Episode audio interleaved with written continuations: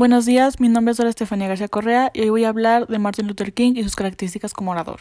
Martin Luther King fue un activista social que luchó por los derechos de las personas de color. Sus principales características como orador fueron que era capaz de involucrar al público y servir como inspiración gracias a su buena selección y uso de palabras.